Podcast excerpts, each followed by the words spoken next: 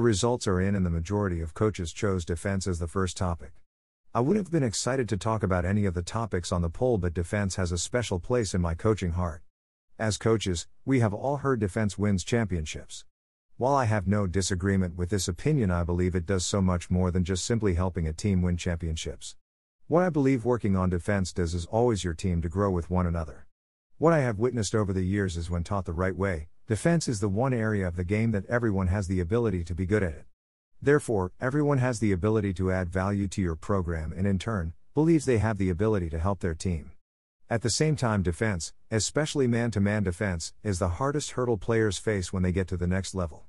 Below you will find three of my favorite defensive drills that I have picked up on and used at all levels of the game. The belief behind all of these drills is that while working on defense, you are also working on offense and making correct reads as well. 1. 1v1 elbow. In this drill, we are focusing on quick recovery by the defender while also allowing the offensive player to react to the defender. The drill starts when the defensive player shuffles to one of the elbows. The offensive player can then attack the hoop while the defender tries to recover. What I emphasize to all defenders is to not try and defensive slide their way back into position. If you need to sprint to try and regain position, then do so. The last part is to emphasize the defender jumping straight up and avoiding fouling the offensive player. 2. 3v3 hip disadvantage. In this drill, we set up the defense at a disadvantage right from the start. Player number 1 has the ball and defender number 1 stands alongside them hip to hip. The drill starts when offensive player number 1 starts driving toward the paint. We emphasize two things on defense here. 1. If defender number 1 tries to get back in front of offensive player number 1 and cut the drive attempt off. 2. If the first option cannot be done, then defender number 3 must slide over and help. We preach to get outside the pain and help to be very aggressive. Depending on what actions occur, we tell the defense to react.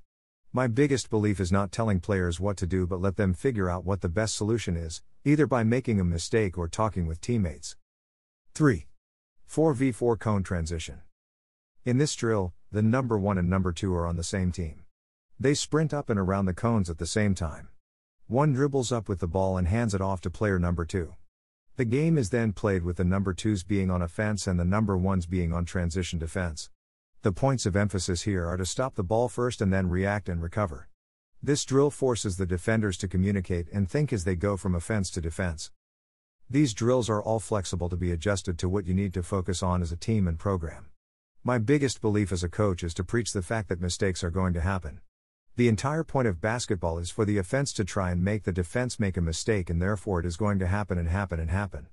With this knowledge, we then preach about being aggressive in everything we do. Do react half heartedly, react aggressively. If you make a mistake, make sure it is an aggressive one. If everyone is on the same page with how their teammates react, then you will start to build a cohesive defensive unit. When this happens, you will see a big difference in their confidence in themselves and their teammates. As always, thank you for reading and thank you for helping me hashtag share the game.